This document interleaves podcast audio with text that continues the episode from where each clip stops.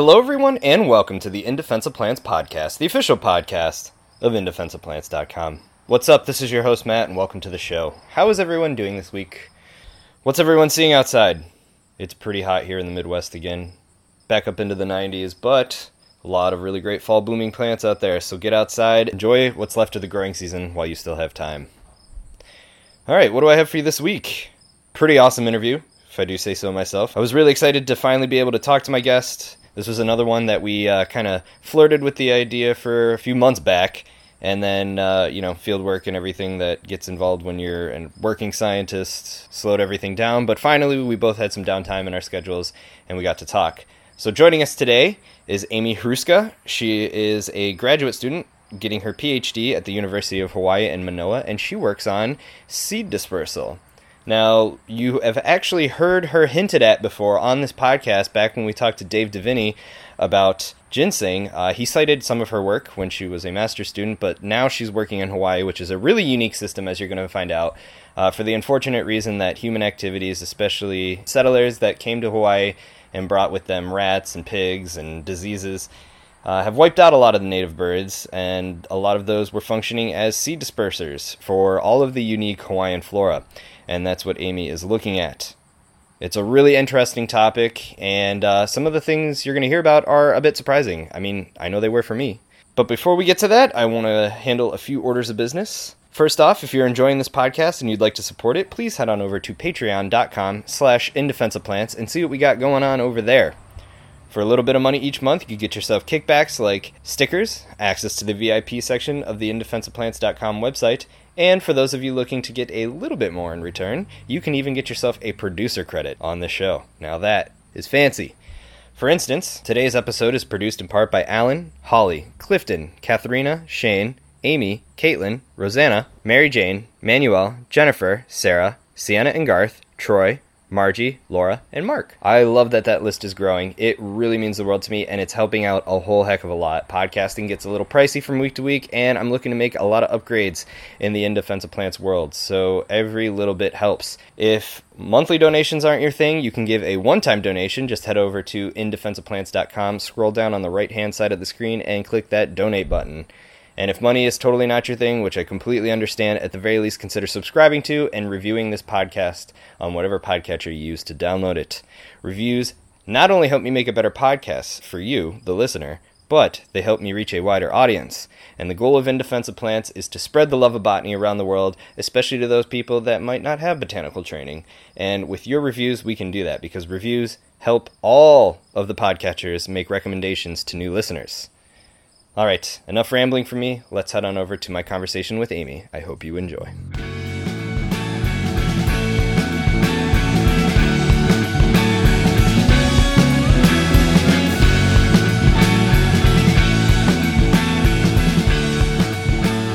Awesome. All right, well, Amy Hruska, thank you so much for coming on the podcast. How about you tell us a little bit about who you are and what it is you do? Sure, thanks for having me. Um, sorry, there's a moped in the background. Um, so I am a PhD candidate at the University of Hawaii at Manoa, studying forest regeneration. Um, I basically got my start in plants during my undergraduate degree at the University of Dayton, where I worked with Ryan McEwan. Um, from there, I moved to West Virginia and studied the seed dispersal of American ginseng, which led me here, where I now look at how um, dispersal limitation could be affecting forest regeneration here in Hawaii. Nice. That's a fun yeah. trajectory. So you went yeah. from ginseng on the mainland to uh, seed dispersal on uh, tropical islands.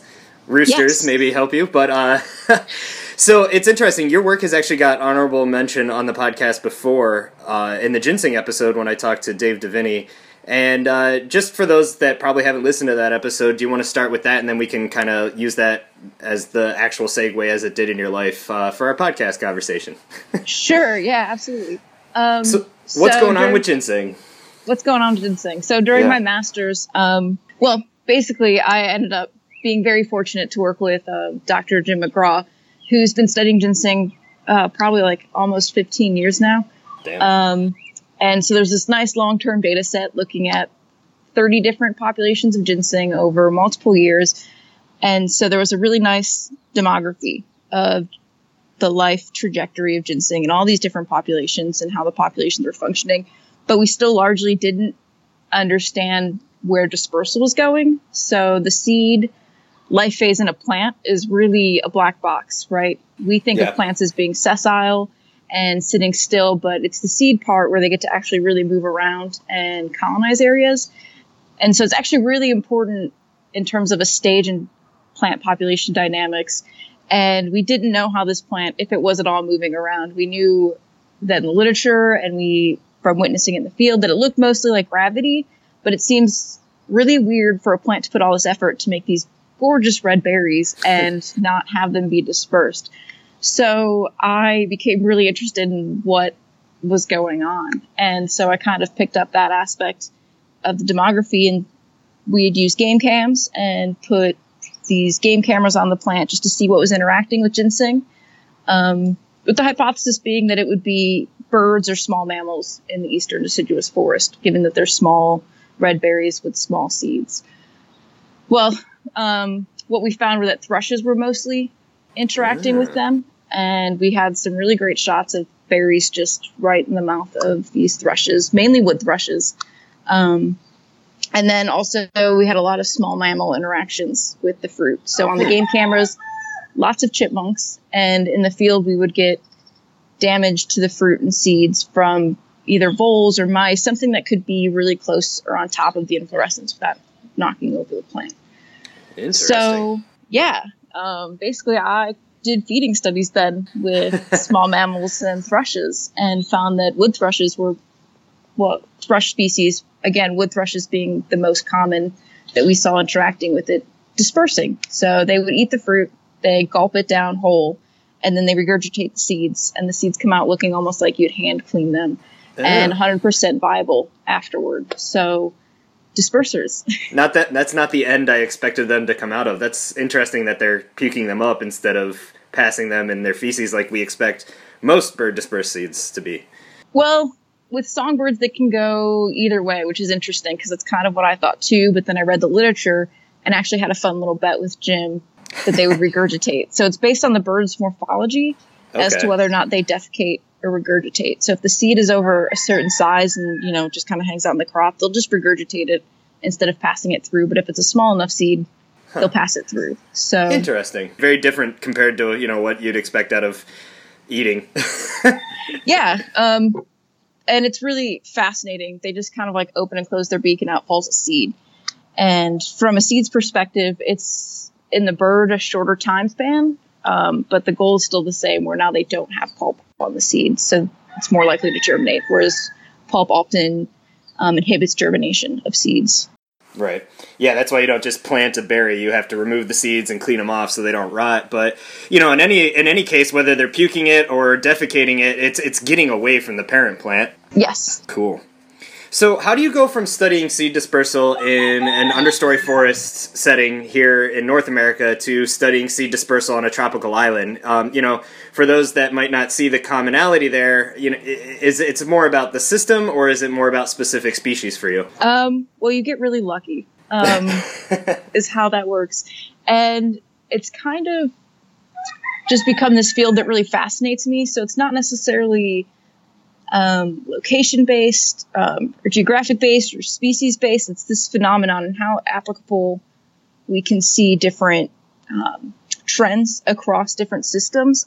I found this research position with the Hawaii Vine Project. It was posted as I was finishing up my master's, and it just seemed too good to be true to go to these isolated islands and get to study a phenomenon um, that I'd recently, relatively recently, become interested in it's almost like Darwin going to the Galapagos is kind of how I compare it. But I get to go to Hawaii, and it's a yeah. little bit more dire of a situation because what I actually study is whether or not non-native birds make up for this uh, service that native birds would have been providing here in Hawaii. But um, yeah, it's still the same phenomenon, and in fact, in tropical areas, it's thought that getting away from the parent plant is even more important than in temperate areas. Um, hmm. So I'm not sure how familiar you are with the Janzen Connell hypothesis, the Janzen Connell model, as I like to call it, because there's quite a bit of research suggesting that this action of getting away from the parent plant is important. And the whole Janzen Connell hypothesis predicts that it's important for maintaining species diversity in the tropics. We have, not in Hawaii, but elsewhere in the world in the tropics, there's a huge diversity. And with each parent plant comes a different set of parasite load, fungal load, seed predators that are very specific to that species. So getting away from a conspecific is really important if you're a small seedling. Right. So you don't have to battle all of these seeds. And on top of that, then you don't have to compete with your parent plants. Or so, all your parent plants' diseases and germs that they would potentially be more than easily spreading to you if you grew underneath your, your exactly. mom or your, you know, but getting away, then you know, not only does that allow new species to end up in new areas, it it also protects them, as you said, against disease. But um, you know, in doing this, you brought up a few points there that might be worth talking about. So why is it that your system right now works on non-native birds? What's going on with the native fruit dispersing birds in Hawaii that means native or uh, invasive species are more apt for your system? So historically, because Hawaii is so isolated, we'll go through a little geology lesson, I guess everything sure. would have had to dispersed here by itself, right? Mm-hmm. So you get um, what's called disharmony on islands, where things that are present elsewhere, maybe in the tropics, aren't necessarily present here because there's this extra filter of dispersing here. Um, so with our plant species, we have a higher proportion of our forest flora that's fleshy fruited because on islands it's that the trend I guess you could say, I'm sure on Carlquist, this was one of his big hypotheses, that you become fleshy fruited. You evolve to be fleshy fruited on an island. Um, so your seeds don't end up dispersing into the ocean because a heavier seed stays put. Hmm. Um, and then here in Hawaii, we have no reptiles made it, um, no mammals other than the hoary bat made it to the islands. So the primary dispersers of seeds would have been birds eating these fleshy fruits and dispersing the seeds. Um, so that brings us to date where we, across the islands, um, either don't have fruit eating birds anymore on the islands, which is the case here on Oahu, where I do work, or we have them, but they're functionally extinct or kind of just hanging on and maintaining their population which is the case on the Big Island, which our Hawaiian thrush is pretty much the only native species that's in any kind of population abundance to be doing these dispersal services. So, you know, uh, the cliche of uh, Hawaii kind of being the poster child for both invasive species and localized extinctions, I mean, that's what's driving this question of are these introduced or non native species taking up the role after, you know, what if Malarian. Um, parasites or avian pox or something got introduced and actually wiped out the native seed dispersers there. Right. And okay. we have malaria here. So we have mosquitoes, and some of our birds seem to have immunity, as the word that comes to mind, but that's not quite right, um, to malaria. Um, so we see at lower elevations some of our native birds, they're nectivorous honey creepers like the apapane and amakihi, but mostly you can track the mosquito line and see the loss of our native birds um, with the mosquito line. So malaria has been a big problem for birds, as as human colonization and the introduction of rats to Hawaii. Rats eat bird eggs and depredate the birds. So um, with the introduction of rats, we've lost birds. Ugh. Yes, Hawaii, while the flora is phenomenal just in itself for having arrived here. Um, yeah. It is the extinction capital of the world and also a great place to study endangered species, extinct species, introduced species, and all these different novel uh, interactions that come about with such a changing environment. Yeah, I mean, whether we like it or not, Hawaii has been turned into this giant natural experiment that can really help us understand how these systems play out, especially in isolated conditions like that. But, you know, there's a lot of applicability there. But I think it's interesting, especially since, you know, you had mentioned uh, on islands like these, you tend to get fleshier fruits or bird dispersed fruits because A, if you have a wind dispersed fruit, there's a good chance you're blown off the island. You have to stay put. And then B, I would assume that on some level, uh, you know, if seabirds are able to make it out, or birds in general are able to make it to these islands, they would be bringing with them stuff in their guts. So maybe, you know, there's already that filter effect of birds just bringing fruits there of plants that have pulpy fruits, right? So yeah. when you remove the the dominant seed disperser from the system, you either leave these niches completely vacant, so to speak, depending on where you stand on the whole niche idea, or you have you know, like you said, these other players that have since been introduced coming in to take the the, the role there, uh, you know, without agency being a play. So where what are you finding at least, and and what what kind of birds? I guess first off, are we talking about here? What's been introduced that could take these roles? So it's part of what this whole project has been looking at. Um, and early on when I started, I started looking at the networks just to see who would be dispersing what. And uh, so hopefully publications abound. So I don't want to give too many um, spoiler alerts. But the type of birds that we see in the forest here are things that we see kind of worldwide succeeding as these non-native species. Um, we see red-vented bulbuls, red-whiskered bulbuls, um, red-billed leiothrix, Japanese white-eye. White-eyes are prolific. Um, they're really neat birds. Actually, they do a lot of different things in an ecosystem like pollination and seed dispersal and insectivory. Um, so those are mainly the four species that we see um, ingesting fruit. But we also have spotted doves, zebra doves, the common myna bird. These are birds that are more in open areas or more disturbed forests. And then we have different finches and things, but they're not really frugivorous birds, so not as interesting for this very specific question, but still interesting in terms of their interactions. Wow. It sounds like you almost have more non native birds on Hawaii than you do native birds. Um, on Oahu, that is absolutely the case, I would say. Um, in the forests, our only native birds at our sites would be the Apapane and the Amakihi. And those are at our higher elevation sites. Right. So maybe I should back up and kind of tell you our methods of how we're looking at this question. Um, yeah, definitely. Because I think, uh, you know, as easy as seed dispersal sounds to understand for people, like, you know, oh, I get it. Birds disperse the seeds. You find out where the birds are pooping, and there you go. You know how far they've dispersed. It's actually trickier than that, right? Yeah, it can be. Um, again, it's a really black box of a question because you have seed movement and now you have animal interactions. And if you've ever tried to work with an animal, which I hadn't prior to doing seed dispersal, they never do what you expect them to do. It's pretty much the rule of thumb. And I always thought that, that was the case in ecology in general, but it's an added layer of just, I couldn't have seen this coming. But here with our overall project, and I can talk about more how I fit in as a botanist as we go on, we have seven different sites on Oahu. And Oahu is arguably the most human disturbed or degraded island. Like I said, we have no more na- native fruit eating birds. And so with the overall project, we have seven different sites and they range in elevation. And elevation is correlated kind of to native plant diversity. So at these low elevations, they're pretty much all non-native species, non-native birds with non-native plants. What's going on? As you move up in elevation across our sites, you get more of a mixed community where we have restoration efforts and things happening that maintain native plants and ending with like our seventh site, which is on Mount Kaala, which is the tallest point here in Oahu, which is our most native forest, looking at these interactions. So it's really interesting because we get a variety of precipitation gradient, elevation gradient, and then we get these community gradients of all non ranging up to as native as it could be on this island.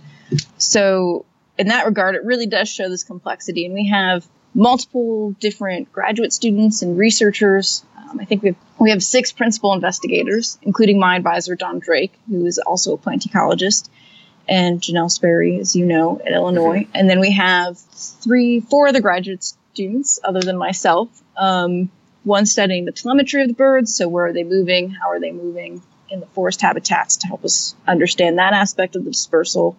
We have people looking at the aviaries on what the specific behaviors are with the birds, how long the, the seeds are in the system, we have um, another graduate student looking at can we use conspecific attraction um, to bring in birds to native plants to disperse native seeds. So just a lot of different things going on. And my role is the only graduate student who's a plant ecologist is trying to figure out what all of this means in terms of forest regeneration and what we can kind of expect the native plants to actually do in response to all of these behaviors. Wow very uh, multifaceted approach to trying to understand this. But I mean, at the end of the day, you have forest health as the main goal here and understanding what regeneration is going to be. Because without seedlings, without seeds getting to new spots, y- you don't have forests in the next you know few decades, right? Yeah, and we have a lot of other problems here in Hawaii, like rapid ohia death, which is also threatening the forest. But um, this is a pretty big issue especially for management. So with my dissertation, what I'm sort of mostly focused on or interested are these common species. So about half of our flora is endangered. And so we spend a lot of time and resources into trying to maintain endangered plants and looking at the seed dispersal question. I'm interested in whether or not we can predict with seed size, which is correlated to dispersal behavior, if things that look common now at the adult stage are actually not reproducing at the seedling stage because they can't be dispersed even by our non-native birds. Right. So our non-native birds, um, at best, would incompletely compensate for our native birds. They're smaller than, say, our Hawaiian crow would have been and our Hawaiian thrush would have been. So the range of seeds that they can disperse is smaller. So you would see this shift in the flora of things that would be successful to smaller seeded things, which would be smaller seeded natives. Our common invasives tend to be smaller seeded.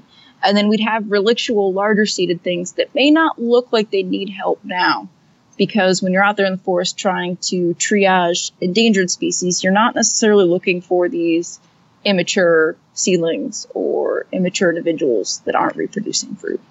And that's right. no fault of anybody. It's just time and resources. Check, we see it let's move on you know? Yeah yeah. And that's what's tough. I mean when you think about the time scales in which plants operate especially longer lived species you know i, I always see this come uh, come up when you talk about deer the effects of deer in eastern united states here where you can go out into a forest and you say oh this forest looks healthy. There's plenty of big trees. But then you stop and you go well are there any young trees? And you go oh no, the deer have eaten them all. But in your case, they're not even getting the chance to get eaten in a lot of cases. They're just, there's a good chance that they're not making it there. So, um, you know, what are these common species? What kind of plants are you looking at? Common species. Um, so, a lot of cool ones. Um, the one that I'm currently really trying to set up different experiments with is Pipturus albidus, which is a mamaki, which is known for making tea here in Hawaii, but it's also something in the Urticaceae. So you can think of stinging nettle and all the mm. nettles back on the East Coast. Here it's woody. It's like a woody shrub, not an herb. Whoa. And it produces these cool aggregate fruits where the seeds are still achenes, but now they have these white, pulpy, fleshy accessory to it. So hmm. birds definitely like it. And we have seen native birds eating or non-native birds eating it. It's smaller seeded, so it kind of fits and it's I think I may have mentioned it. It's kind of our weediest native. Like it does the best in these open, sunny habitats, and it's quick to grow. So, in that regard, it's really interesting because a lot of things here are slow and we think pretty specific in their needs. And here, Pipturus can kind of just do well. so, um, looking at how important this dispersal actually is for Pipturus. So, I'm setting up. I'm currently right now in my dissertation setting up these experiments testing that Janzen Connell where I see fleshy fruited things and then I depulp them and I leave them in pulp and I put them in high densities and low densities and I put them under and away from the parent plants just to try and figure out how important is dispersal. So it could be that they're being dispersed and they're smaller seeded, but it's weedy and dispersal is not the most important thing. It just happens to sometimes be beneficial, which would kind of be, you know, oh, well, that's sad this is definitely not a species to worry about. Well, maybe not sad, but right. check. We don't necessarily have to worry about it. Other species that I'm working with are species of lobeliads, which in the Hawaiian flora are super charismatic. Um, you might think of a lobeliad as wind dispersed, which its ancestor came here and was, but this is one of these massive. It is the biggest radiation in terms of plants here in Hawaii, adaptive radiation and they develop fleshy fruitedness, particularly in the forest. So we have some species that are still wind dispersed, but then we have others that now have fleshy fruits. And they're also weakly woody. So you would think of a small herb maybe back on the East Coast, but now you have these weakly woody shrubs that grow probably six or seven feet at least. Oh, wow. Um, yeah, they're really cool. I like to post pictures of them on my Twitter and they get they have really small seeds that can pass through rats and we know that the birds can eat them piecemeal. The fruits are too big to be eaten whole some of them.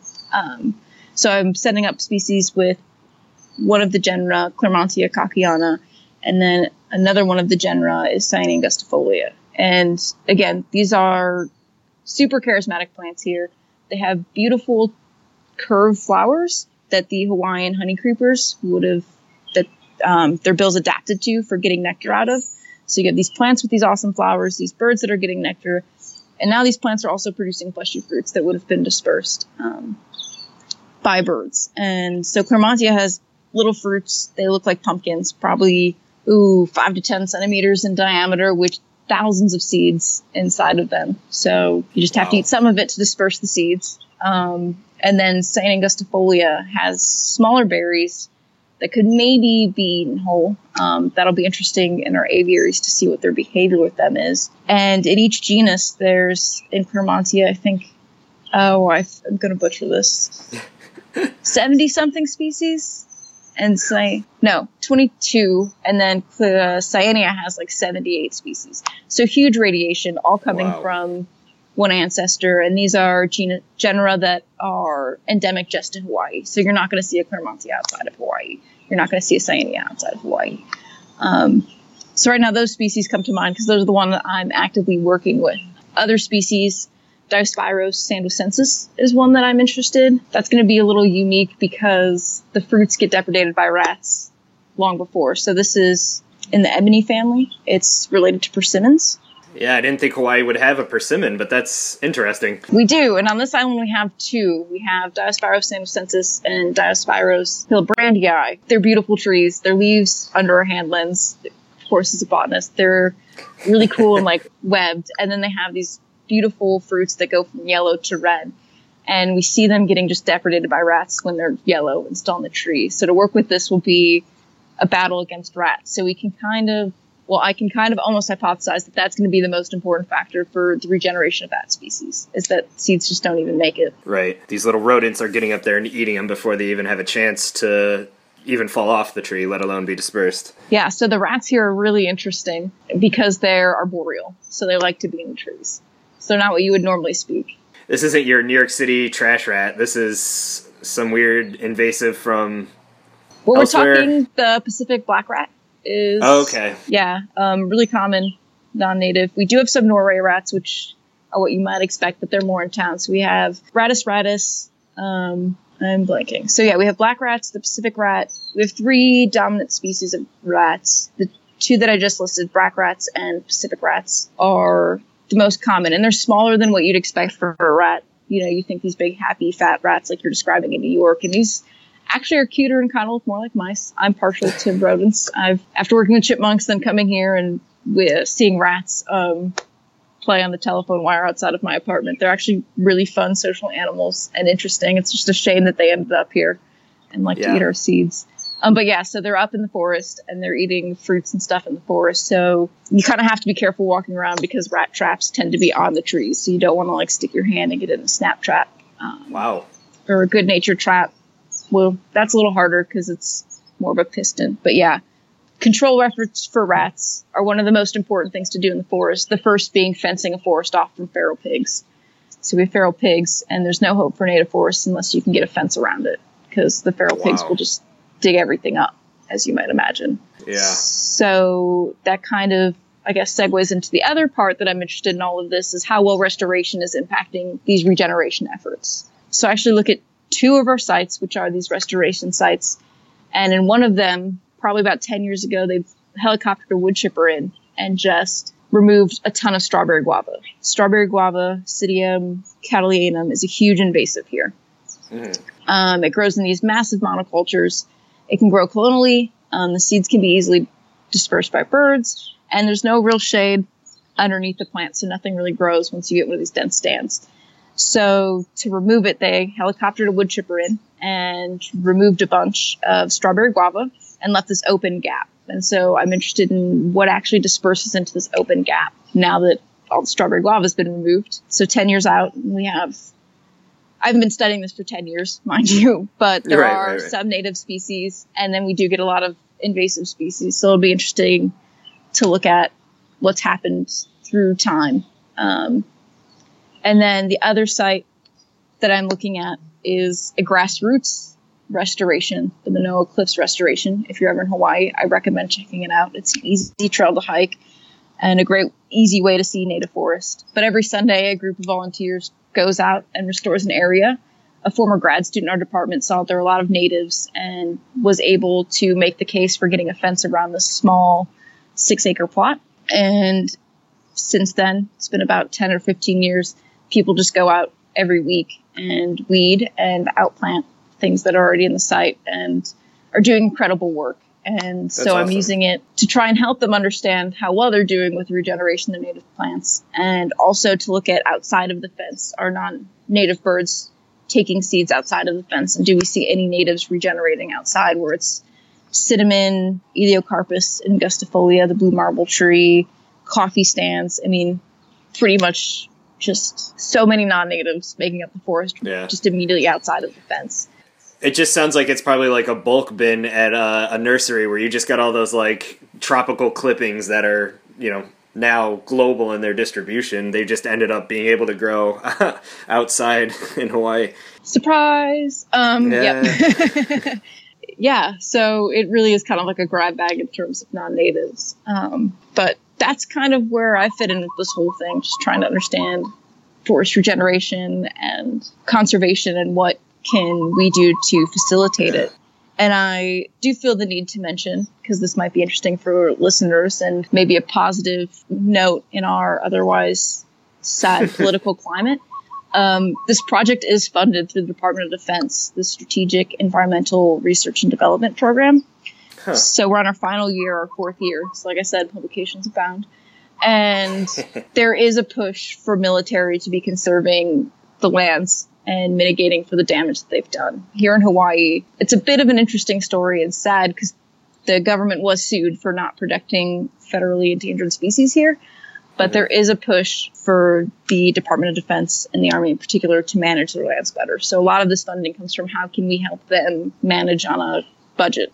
Right. So I do want to put the note that not it's not complete doom and gloom, and the government Yeah, still cares yeah. in certain facets. Well, it's there's no real simple uh, answer to a lot of these issues, and it, it's it's almost like you know hindsight's always twenty twenty, and where do you go in a system like Hawaii, like you said, where it's quick to be that invasives are outnumbering natives. It's it's just a mess, and you know without dedicated people like yourselves, dedicated restoration volunteers, dedicated people at the all, all levels of involvement, you know nothing gets done, and then we're we're worse off than we were before. So it is important to mention these moments where there is some sort of optimism or uh, you know just a, a silver lining to to things we normally get kind of doom and gloom about because you know you get too depressed and you're just going to walk away from a situation which can sometimes feel hopeless, but maybe isn't.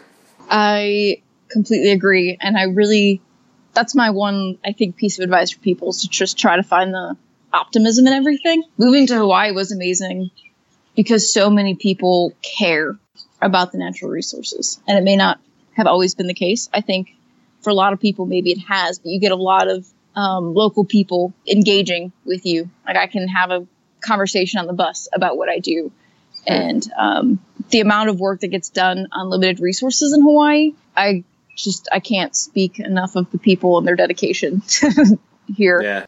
And when all said and done, I think that's something to just feel good about at the end of the day.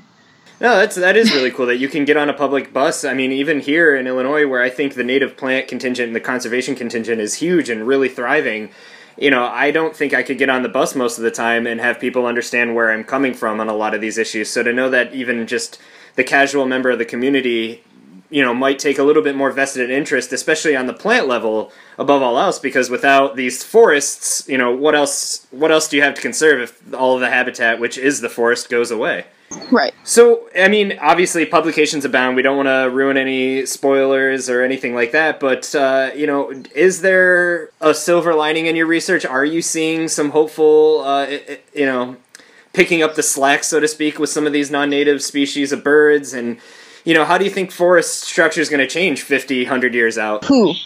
The last question's a loaded one. Um, Yeah. but there is optimism and i think the battle not even a battle i think the part that's hard as we work in conservation is we want to be as pure as possible there's very much a fundamental way of doing things right we just want to go back historically and as a lot of people are saying in the restoration literature that's not possible and it's really difficult figuring out well where in history do you go back what's what's the baseline? Um, and here in Hawaii, where we've had so many extinctions, um, is there a baseline that we can really go back to? And the answer, to some extent, I don't think is yes. Um, I think we're always going to have to be managing to some extent. but we are finding that non-native birds can disperse things um, that are native. So I do think there's a silver lining in that. We do see smaller seeded natives being dispersed, um, but it's not as simple as well. Great, we can you know everything's perfect. We can rely on these non-native birds because they're also still dispersing invasive seeds and non-native seeds. And so oh. the take home message, while it's maybe not lackluster and like really exciting, is a reminder that things are complicated in ecology. And the second you go to this community level and start noticing that, oh, it's not a perfect frugivore, it doesn't 100% eat this, and sometimes it'll eat this, and oh no, like things get overwhelming really fast, and uh, not everything's negative, not everything's positive. So going forward, we're going to have to pick and choose our battles wisely. And every scientist says this, there'll always be a call for new, more ongoing research. So we do know that they're not doing all negative, but the question now is, what does that mean and how can we utilize them? So I'm going to pull the example of rats in Hawaii um, as where it gets complicated. So rats, I was describing how they depredate the seeds, they depredate the birds, they rapidly reproduce, so keeping their population down so hard all of these negative things. And there's been research showing that they can disperse things like our lobeliads, hmm. Which is a positive, right? Right. they eat that seed, it's going to come out, it's poop, and it's going to be fine. So picking and choosing our battles, since we know all these negative things, well, they're not the best thing to have in a forest, even though they can have positive influences. So as we go through and remove them, we now have to be sure to make up for those services they may have been providing. Well, I don't necessarily think removing our non native birds will be that drastic, right? I kind of think we want to keep them um, and find other ways just because we don't have anything to help us disperse seeds otherwise. We need to understand their range of effect on plant species um, and the native species. So, understanding their whole role will be important moving forward. Um, yeah. But there is the positive lining that they do disperse seeds. And depending on what my current experiments demonstrate if dispersal turns out to be important for our native plants, they're definitely worth keeping around for a little bit um, to help us yeah. out. Well, I mean, in in the short of it, you've just described the, the the epitome of what it means to be an ecologist, and to you know, my advice to people is that if you want clear cut, decisive answers to things, ecology isn't for you then um, you know it is this giant gray area and there's trade-offs and you've just described a couple of them right there but i really like that you kind of went away from that language of saying battle and more into kind of the nuances of it's going to take management it's going to take players and it's going to take ongoing research and it really kind of comes down to what do we value what do we as a society value, what does we as a community value, and how many people can you garner around such issues? Because without getting the public interested and getting them kind of invested in it, uh, you know, where does the rest of this fall into line? And and especially in a system like Hawaii, where if you've lost something long term, uh, you know, it might actually mean that community needs to get involved to keep these species on the landscape if for say birds or rats just really aren't picking up the slack that we need them to exactly um, yeah. but yeah. for me, these are ongoing issues all the time, I would say, these nuances. And sometimes I think we lose sight of that, even as scientists, when we're reading publications, because everybody wants to make the case that this is the best research on this topic right now. And while that's true, we lose sight of like, oh, well, that's the population level. What if we go to community? Oh, that's one community. What if we look at that community over there like how much of this is applicable across the system and it's it's tricky to extrapolate what we know to other sites and other areas um, and here in hawaii where our relationship with managers i think is pretty good um, and we're trying to communicate results there's always that like tinge of it like well that's what i saw here i think it's worth trying but it could not work right um, yeah and yeah. it's kind of the nature of the beast. Um, so moving forward with my career, I'd like to strengthen that relationship. Um, I think management worldwide have great intentions and great opportunities for grad students and professors to get involved and actually do the work of studying what their treatments are. And I'd like to see that furthered for forest restoration and management to try and bridge those two gaps. so we have hard answers of what works and what doesn't work. Yeah, yeah, we definitely need to get the uh, practitioners and the scientists and even the horticulturists all in the same room because that's the only way we're going to get out of this with it, the most species intact. Yeah. But yeah. So, I mean, where where do you see yourself going now? I mean, is this is, is Hawaii the system you think you've fallen in love with and want to stick with, or do you want to be able to apply your your management and your your applications and your your research abilities elsewhere? Um, another great question. I do miss the eastern deciduous forest, and I miss Appalachia. It just there's nothing like it. There's nothing like seasons. There's that that's home for me. Um, so moving forward, I'd like to be able to go back to that system, but I'd like to be able to stay working. I think in island biology to some extent, and this is just totally one of those huge dreams. and We'll see what happens um, with the job market. But it'd be nice to have the best of both worlds and look at things from both perspectives because yeah. tropical systems and temperate systems do vary, but so much stays the same that it would just be interesting to continue to work in both and have the opportunity to make those, I don't want to say comparisons, but to make those observations as to what things actually apply to forests yes. in all systems and what things are tropical and what things are temperate. Well, totally. I mean, it sounds like you're on the right path to doing something uh, akin to that, but like you said, the future's the future and the now is now. So, uh, if people want to find out more about what you're doing here and now, and, and looking forward, uh, you know, all these publications that are that are going to be coming out of your work, how do you recommend they reach out to you? So, um, for the overall project that should be pub- that we're working on publications for now, that's the Hawaii Vine Project, and you can find it on Facebook. So Hawaii and then V I N E. Vertebrate Introductions and Novel Ecosystems is what that stands for. And cool. so you can like us on Facebook, and updates for that project are there. Um, for getting in contact with me, you can find me on Twitter. You can see my webpage from there, or you can just email me at Hruska, H R U S K A, dot Amy at gmail.com. And I'm happy to, I love talking about my research, and I love talking about plants and forests and plant animal interactions. So, well. I can attest to that because this is uh, a product of our Twitter conversation. So, I will put up links to all of those. And I really you. thank you for taking the time out of your work to talk with us. I think. Uh, I speak for everyone listening when I say we wish you the best of luck, and we very much look forward to seeing what you can, uh, what you've contributed to this this uh, big interdisciplinary project. yes, thank you, thank you for having me on the show. I feel like I've made it as a botanist by being oh, on the show. Um, such a weird thing to hear on my end of things as I'm just sitting here, but I, I appreciate that. I'm sure it is, but I think the work that you do is fantastic for helping with plant blindness and getting the word out there. So I feel like, yeah, I feel pretty legit. So thank you. Well, thank you. I appreciate it. Thanks. All right. Well, uh, have a great day. you too. It must be a bittersweet kind of existence in Hawaii, especially as an ecologist.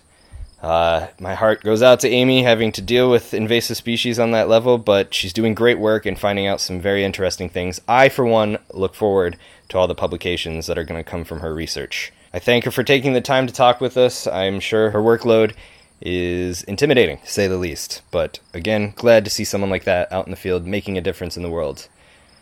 I hope you enjoy this podcast. Again, subscribe to and review it if you have not.